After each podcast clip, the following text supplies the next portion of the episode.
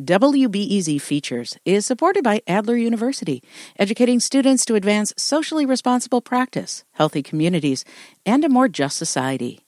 With degrees in psychology, counseling, public policy, and leadership. Adler.edu. Illinois Governor J.B. Pritzker is ordering residents to continue to stay at home through May 30th, though he's adding a few restrictions while loosening some others starting May 1st. Here to go through what life will be like in Illinois for the next month is WBEZ's Illinois politics reporter Tony Arnold. Good morning, Tony. Hi, Mary. So, why is the governor extending the stay at home order? Well, essentially, it's because we're not at the peak yet. Governor Pritzker shared some modeling yesterday, some projections that show the peak number of deaths is in the process of happening essentially now through early May it's kind of a long range here as this curve flattens. And additionally, these models that the governor's looking at show that his stay at home order is working. If we lifted the stay at home order tomorrow, we would see our deaths per day shoot into the thousands by the end of May. And that would last well into the summer. Our hospitals would be full, and very sick people would have nowhere to go. So this is ultimately the justification that the governor is using to extend the stay-at-home order another month through the through May. Tony, we've been living under this stay-at-home order for five weeks. Can you tell us about some changes we'll see over the next five weeks?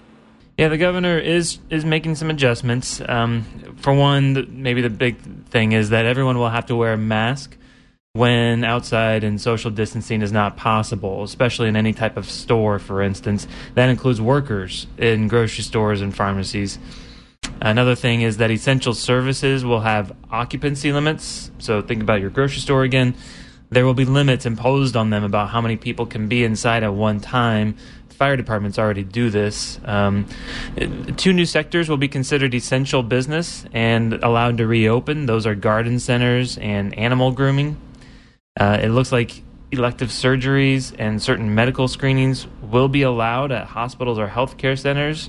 Uh, there's still some clarification we need on that, though. And finally, retail stores that have not been allowed to be open so far can now do pickup or delivery.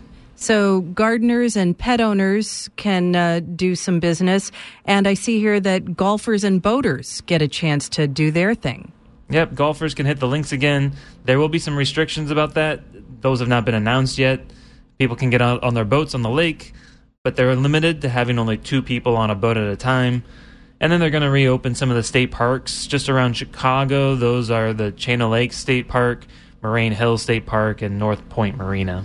We've heard about pushback to extensions of stay at home orders in some other states. How are people here reacting to the extension? You know, for the most part, I'm not hearing a lot of criticism of the decision, even from Pritzker's main detractors. It seems that people understand the stay at home order is working and that we're not out of the woods. You know, that said, the state Republican Party has been critical of Pritzker over how hard it remains to be for people to file for unemployment, the lack of testing, but the party's not criticizing the decision to keep people at home. Uh, that said, there is one downstate Republican I heard of last night, State Rep- Representative Darren Bailey. He did file a lawsuit in Clay County citing he has been irreparably harmed by Pritzker's stay at home orders. That's WBEZ state politics reporter Tony Arnold. Thank you, Tony. Right, thanks, Mary.